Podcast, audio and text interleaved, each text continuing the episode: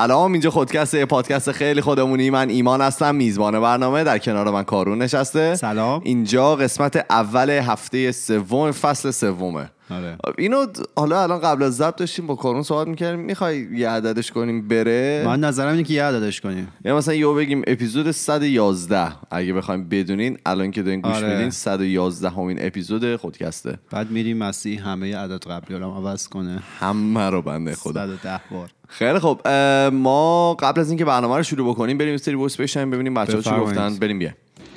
سلام بچه ها خوبید خیلی خوشحالم که دوباره برگشتید. من همیشه برنامه شما رو دنبال می‌کردم و پارسال باهاتون آشنا شدم. و اینکه وقتی به برنامه های شما گوش میدم یه حس خیلی خوبی دارم. احساس می‌کنم که یه سری اطلاعات دارم. به دست میارم و این برنامه شما باعث میشه من بروز بشم. مخصوصا حالا که صاحب یه دختر کوچولو شدم و خودم زیاد وقت ندارم. الان برنامه شما رو بیشتر با دخترم که اسمش نلیه گوش میدیم خیلی خوشحالم. از برنامه خوبتون هم تشکر می‌کنم. ممنون. خدا نگهدار. این هفته رو می‌خوای با موضوع من شروع کنیم؟ ببینیم چی دارم بگم کجا می‌خوام ببرمتون؟ آره ببین من طبق اتفاقاتی که افتاده توی حالا این چند مدت می‌خوام در مورد یه کلمه که کارون هر هفته در موردش صحبت می‌کنه و به؟ زبون میاره می‌خوام صحبت کنم. عزت نفس. عزت نفس من نمیگم. خردمندی رو من نه عزت نفس هم زیاد گفتی. کرامت. کرامتیو ببین جزء از اون که کارون زیاد استفاده حالا می‌کنه انگلیسیش هم بگو. دیگنیتی. آره.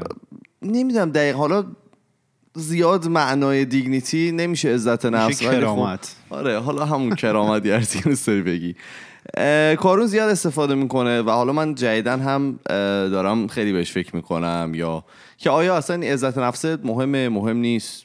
به دردمون می‌خوره تو زندگی به دردمون نمی‌خوره. یا فقط بعضی موقع داره فقط ذهن ما رو مخشوش می‌کنه به قول معروف. آره حالا ایمان گفتش که من زیاد به کار می‌برم. این توی اون هرم مازلویی که قبلا زیاد صحبتش رو کرد. 18 هزار تا اپیزود قبلی در صحبت کردیم. این لول چهارم از پنج تا لولی بود که آدم به تکامل می‌رسه که حالا اولیش نیازهای فیزیولوژیکی بود. مثلا آب و غذا این داستان بعد احساس امنیت داشتن و اینکه حالا مثلا یه خرس وحشی بهت حمله نکنه وقتی تو خونه خرس ای. وحشیه هو آره بعدش هم عشق و وابستگی و دوست داشته باشی. یکی و. یکی تو رو دوست. از این چیزها و بعد لول چهارمش میشه. حالا عزت نفس و حالا اعتماد به نفس و این ارزشی که برای خودت قائلی و احترام و این داستانا.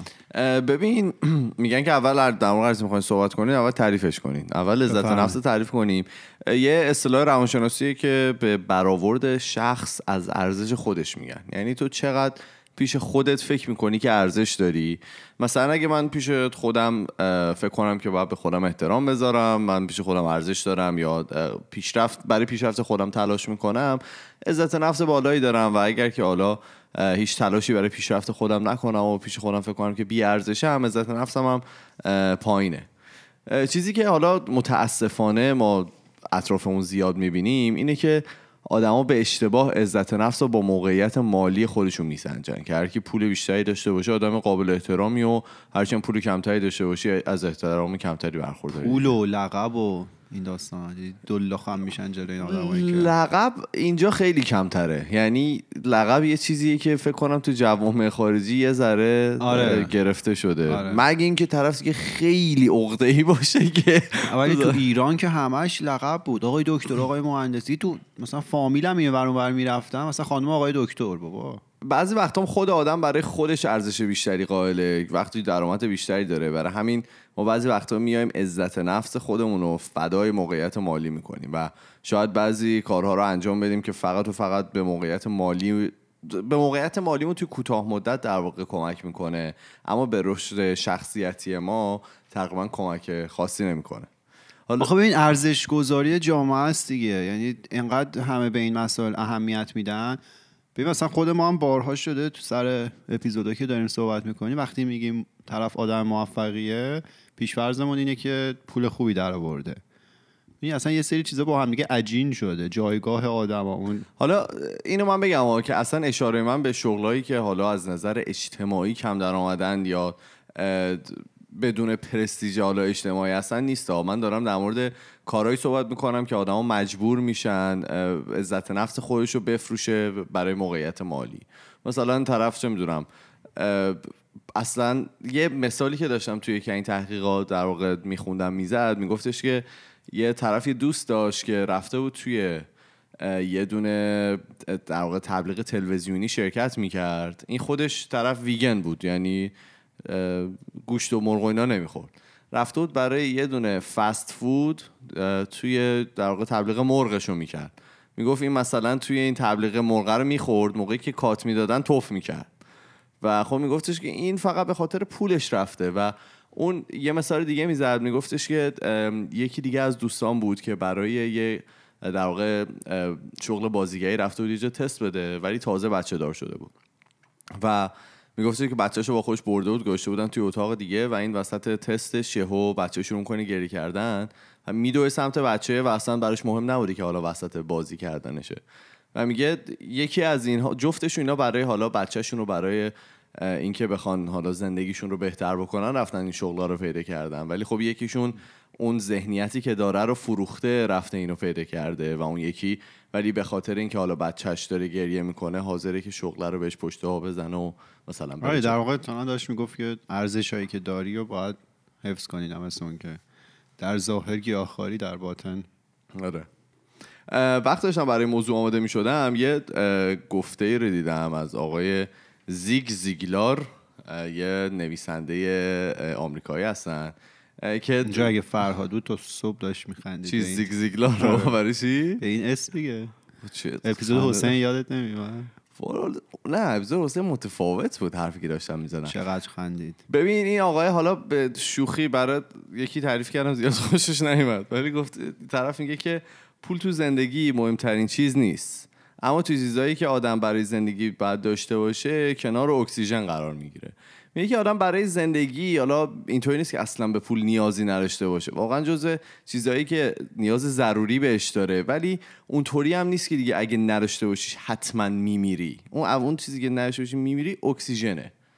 البته گفته در کنارش قرار در کنارش قرار. یه. گریز بزنیم یا نزنیم؟ به هر کی می‌خوای بزنی بزن.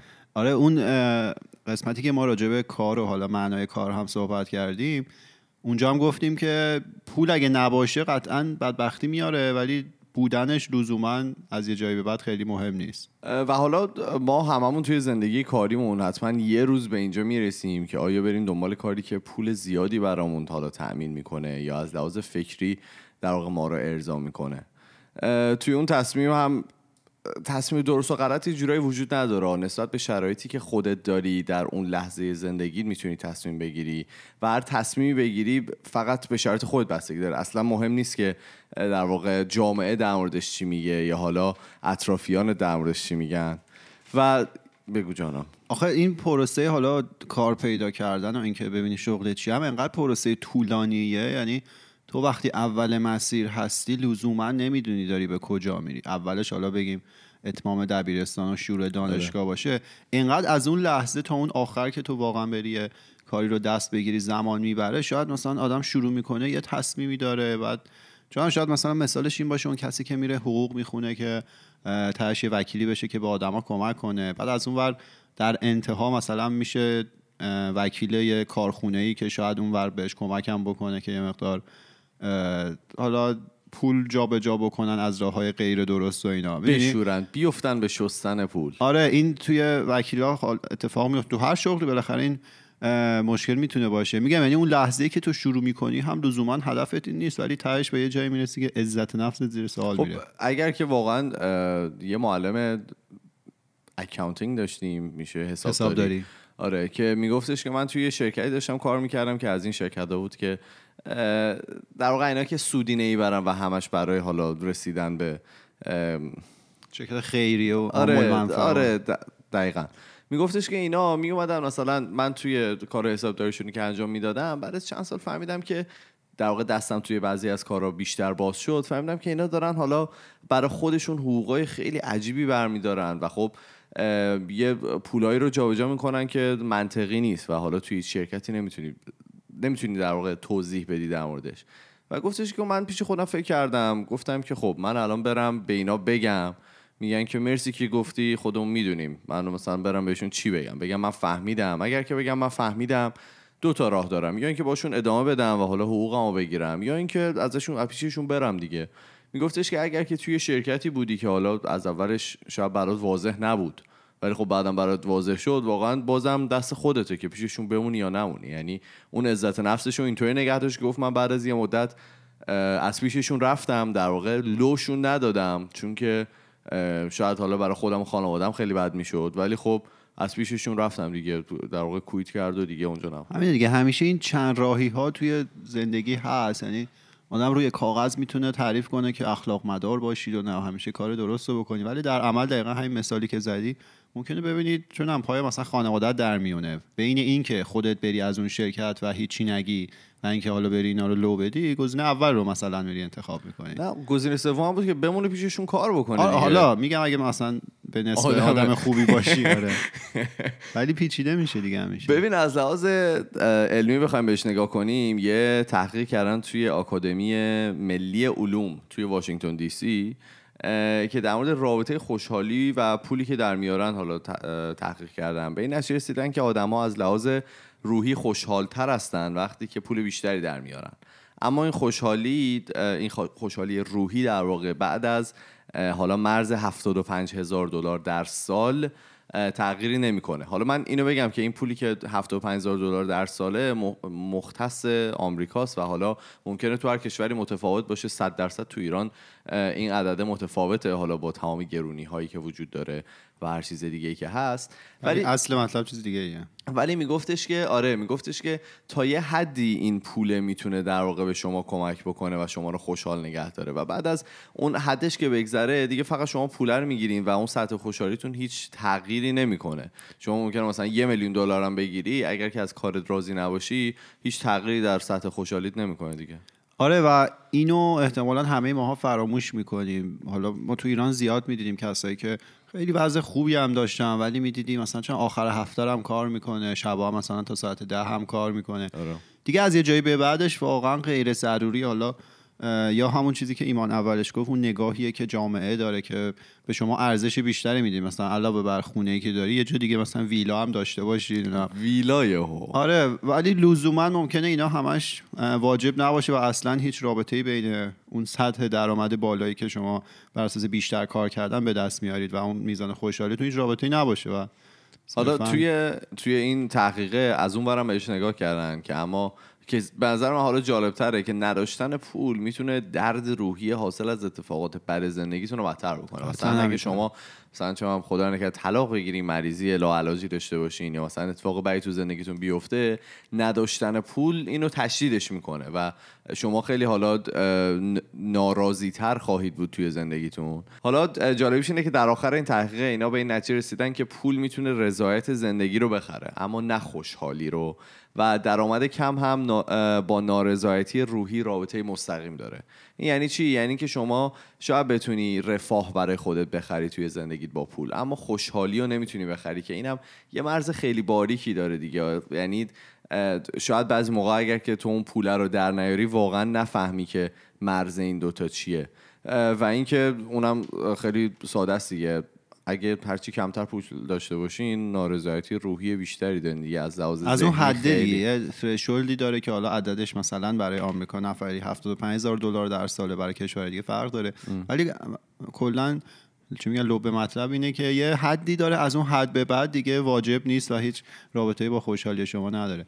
ولی حالا خب من بگم بگو آره. آره من نظر شخصی اینه که حالا ما این همه توی قسمت های گذشته راجع به نظام های سرمایه‌داری و اینکه چیکار می‌کنن با مردم و مجبور می‌کنن زیاد کار کنیم و اینا صحبت کردیم. ولی این قسمت من یه ذره از اون ور قضیه هم بگم.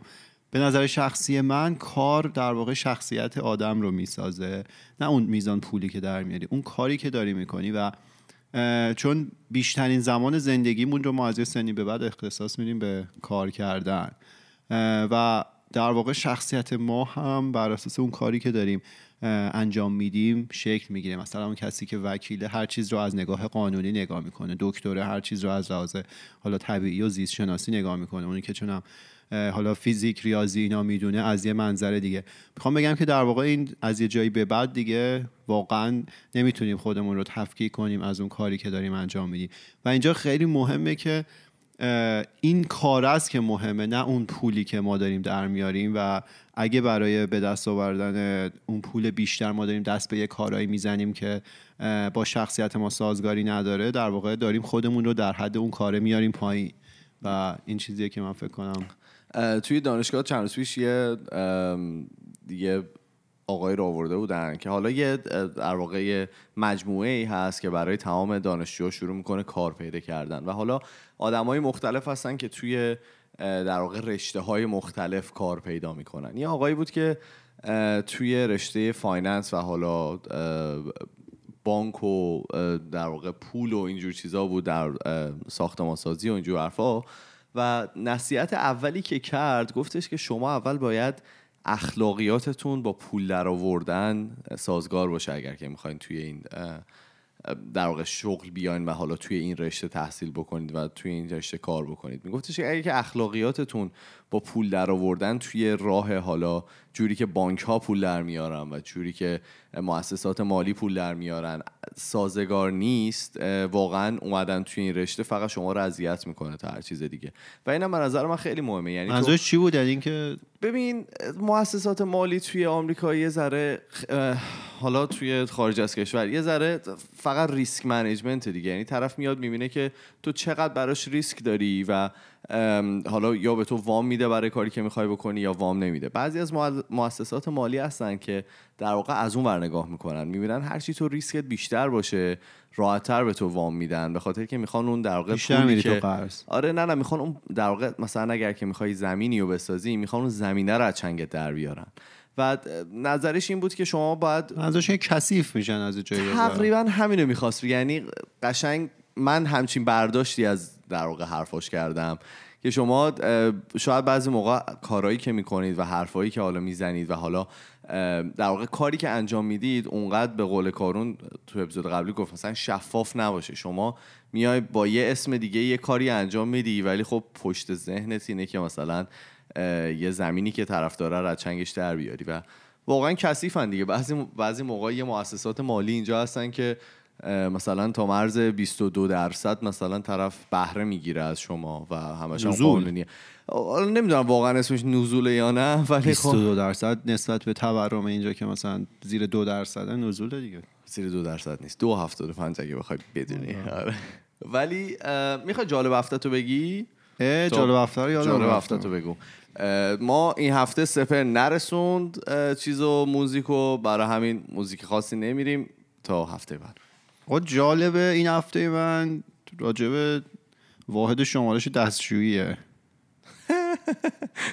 جان. من خودم تا این سن 26 سالگی واحد شمارش دستشویی رو نمی‌دونستم تا اینکه پرسپولیس رفت فینال آسیا بعد اینا داشتن آزادی رو که تعمیر می‌کردن دیدن که شیش چشم دستشویی توی که بلا استفاده بوده توی چشمه یهو. آره من نمی‌دونستم ظاهرا واحد شمارششه خلاصه حالا این خبری که من خوندم حالا احتمالا هم هم شنیدن. پرسپولیس که رفت فینال آسیا گفته بودم واسه اینکه فینال بتونه توی تهران برگزار بشه. شما باید این آزادی رو که مال 40 سال پیش یه دستی به سروش بکشید و بالاخره یه سری مینیمم هایی رو باید رعایت کنید. اینا دیگه به تکاپو افتادن و تو دو هفته شروع کردن کوبیدن و ساختن و اینا. زده بود شانسشون اون وسط مثلا 6 تا خیلی دستشوی خیلی تر و تمیز و نابی هم پیدا شده بود پیدا شد. گم شد. آخه یه دیواری بوده که می‌فهمم پشتش خالیه. دیوارو میریزن می‌بینن این دستشوی اونجا بوده. که حالا فیلمش هم بیرون اومده و اینا و از روی پیریزهایی که اونجا هست و کلید برق و اینا فهمیدن که خب خیلی قدیمیه و اصلا ظاهرا تو این 40 سال هم استفاده نشده. حالا من اینو همون موقع که خبر رو خوندم قصد داشتم بیام به عنوان جالب هفته بگم. بعد بله. رفتم این پارازیت کامبیز حسینی رو گوش دادم دیدم خب اونم دقیقا همینو پوشش داده بود. من گفتم بیام از یه طرف دیگه به این قضیه نگاه کنیم. حالا با این کاری نداریم که مدیریت ورزشی ما تو ایران چه جوریه که اینا توی این چهل سال یکی نشسته آقا ما بشینیم نقشه استادیوم آزادی رو ببینیم. اینجا یه چیزی هست دیگه بریم اون رو توش پیدا کنیم. حالا هیچ این کارو نکرده. ما هم کاری با این قضیه نداریم. خب این دو, دو طرف بسته. چرا اصلا پلم شده نمی‌دونم. آقا من که نرفتم اونجا. نه یعنی هیچ تحلیلی در موردش نیومده بیرون. من ندیدم. حالا اصلا نکته نیست. من حرفم اینه که چه جوری ما تو دو هفته تونستیم یه استادیومیو که هیچ کدوم از اون مینیموم ها رو پاس نمی‌کرد برسونیم به یه جایی که من خوندم تو خبرها که یکی که از AFC اومده بود گفته بود کاری که اینجا کردن در حد معجزه بود. انقدر سریع و خوب همه کار رو انجام دادن. دیدین جشن قهرمانی حالا تیم ژاپنی هم خیلی خوب برگزار شده بدون مشکل و اصلا عوض شد یهو آزادی رو عوض کرد. اصلا نو شد یهو. من میگم آقا تویی که می‌تونی چرا نمی‌کنی زودتر؟ حتما زور باید بالا سر ما باشه که مثلا فلان روز اگه نشه بدبخت میشیم پس بریم انجامش بدیم. این نمونه کوچیک شما اینو به همه جا می‌تونیم تعمین بدیم. آقا شما با همین سرعت که آزادی رو ساختید چون هم کرمانشاهی که زلزله اومده نمی‌شد بسازی هم سر پل زواب نمی‌تونستی بسازی. و هزار تا جای دیگه. این برای من خیلی جالب بود که واحد شماره شده دستشویی چشم. چشم است. احتمالا فرنگی بوده. فرنگی هم بوده آره. خیلی هم تمیزه. خیلی. مال وی آی پی بود. جدی؟ به من نشون بده فیلمشو اگه دیدی بعدا با هم ببینیم. خیلی خوب. این جالب هفته کارون بود در مورد شمارش دستشویی. و حالا برگردیم سر بحث خودمون این یه سری رشته ها هست که شما باید خیلی بیشتر صبر داشته باشین به نظر من حالا توی جامعه ای که الان وجود داره برای اینکه بخواین حالا به اون استقلال مالی که هست برسید.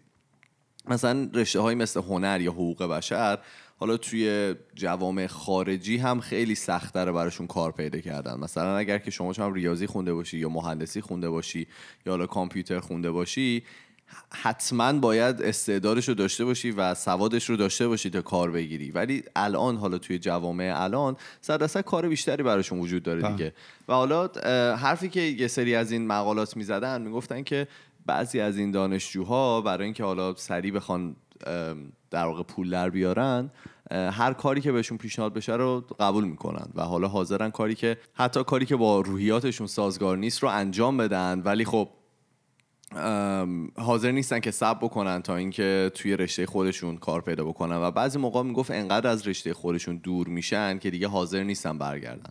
و حالا این طرفی که این مقاله رو نوشته بود یه جا گفته بودش که مثلا شما دوست داری که چه می‌دونم دوست داری کار هنری انجام بدی. میگفتش که شما فکر کن که پیش خودت فکر کن که یه جایی استخدام شدی و از شما می‌خوان که اون کاری که شما دوست داری انجام بدی. گفت شروع کن به صورت مجانی همینطوری این کارا رو انجام بده و توش استاد بشو و انقدر مثلا خوب انجام بده اون کار رو که پیش هر در واقع کمپانی رفتی بهشون بگو من این همه حالا کار انجام دادم یا حالا این همه کار هنری انجام دادم یا این همه کار خبرنگاری انجام دادم.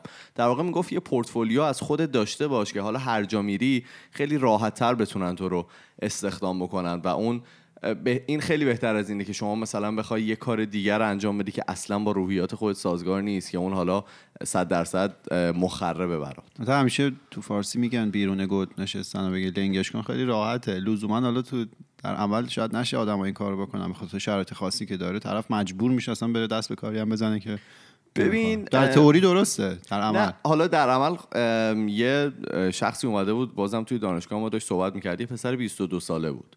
و میگفتش که من از اول مثلا آدم چیزایی که می نوشتم چیزای خندهداری بود. برای همین شروع کردم توی توییتر و فیسبوک چیزای مختلف نوشتن. و حالا شروع کردم مقاله نوشتن و حالا مقاله خیلی جدی هم نه مثلا مقاله های خندهدار که حالا عکسای مختلف رو با هم دیگه در واقع مقایسه می‌کنه و حالا یه نتیجه می‌گیره. و من گفتش که من انقدر مثلا این کار کرده بودم اولین جاب اینترویوی که رفته بود در مورد marketing بود. میگفتش که من می‌تونم یعنی انقدر مقاله توی توییتر نوشتم که دقیقا می‌دونم حالا reaction آدما نسبت به هشتگ های مختلف چجوریه و من اگر که بخوام مثلا برای شما ایزیو market بکنم خیلی راحت برام انجام بدم. و این پسره حالا بعد دوباره میگفتش که من رفتم یه کار دیگه ای رو گرفتم و به خودم حالا آموزش دادم که اگر که بخوام وبسایت یه نفر رو حالا تغییر شکل بدم چه جوری این کار انجام میدم؟ می‌گفت رفتم از حالا چیزهای مختلفی که وجود داره مثلا تو یوتیوب یا حالا training ویدیوهایی که وجود داره شروع کردم یاد گرفتن و براشون حالا یه سری نقشه ها کشیدم و بهشون گفتم به نظر من اگر اینطوری باشه می‌تونیم با هم دیگه کار بکنیم. و گفتش که اون job رو همینطوری گرفتم. و میگفتش که همینطوری عوض شد و حالا بعدش رفت تو Spotify کار کرد و الان داره توی فیسبوک کار می‌کنه پسر 22 سالهه. و میگفتش که من واقعا از همین جا شروع کردم. میگفتش که خودم شاید از اول ازم میپرسیدم مثلا اگر که هیچ کدوم از این کار نکرده باش... نکرده بودم انقدر با اعتماد به نفس توی حالا اینترویوهای مختلفی یا مصاحبه های مختلفی که از ظاهر نمی‌شدم برای همین میگفتش که هر کاری که می‌خواین بکنید رو شروع بکنید انجام بدید. حالا هر چقدر هم مبتدی ولی اگر که شما برید پیش دونه کسی که می‌خواد شما رو استخدام بکنه و ببینید که شما از قبل شروع کردید حاضر شدن برای این کار خیلی راحت تره که براش که به شما اطمینان بکنه یا نه. البته حالا این مثال جالبیه ولی همیشه مشکل اینه که ما این مثال هایی رو میشنویم که شده. اون مثال هایی که آره. نشده و طرف فیل کرده رو نمیشنویم. برای همین آره. میگیم که خب دیگه ما هم این کارو بکنیم میشه. ولی خب در عمل خیلی عوامل دیگه. از جمله شانس دخیله. شانس که خب آره دیگه. ولی خب تو می‌خوای یه شخصی در واقع ما دنبال همین مثالا میگردیم که شده. یعنی اگه دنبال مثالایی بگردیم که نشده که دیگه آره ولی میگم لزوما اون مثالی که شده رو ما عینا خیلی- تکرار بکنیم تاش نمیشه. نه صد درصد میگم خیلی عوامل دیگه هم دخیلن. آره. ببین یه دسته دیگه هم وجود داره که شاید اصلا من کل این اپیزود رفتم برای این دسته آخر. زود بگو اینو. که آدمایی هستن که شرف و شخصیت خودشون رو به پول میفروشن. یعنی یه سری آدم هستن که در واقع دوست دارن که کلاهبرداری کنن که به یک کم پول بیشتر برسن و حالا در بعضی موارد جون یه عده آدم رو حالا تحت تاثیر قرار بدن. مثل بله جون زندگی. اون در واقع زلزله که تو کرمانشاه اومد و اون ساختمونایی که ساخته بودن مسکن مهر بود چی بود که کاگل توی اون دیوار رو گذاشته بودن به جای سیمان و میلگر. حالا اون گندش در اومد. ببین چند تا دیگه هست که هنوز گندش در. آره یعنی این تا چیز مختلف هست و من واقعا این دسته رو اصلا نمی‌فهمم. یعنی این دسته از آدما به نظر من نمی‌دونم. یه کلمه خیلی گنده دنبالش بودم پیدا نکردم که بتونم پخش. کنم. بوغ نزنه. آره.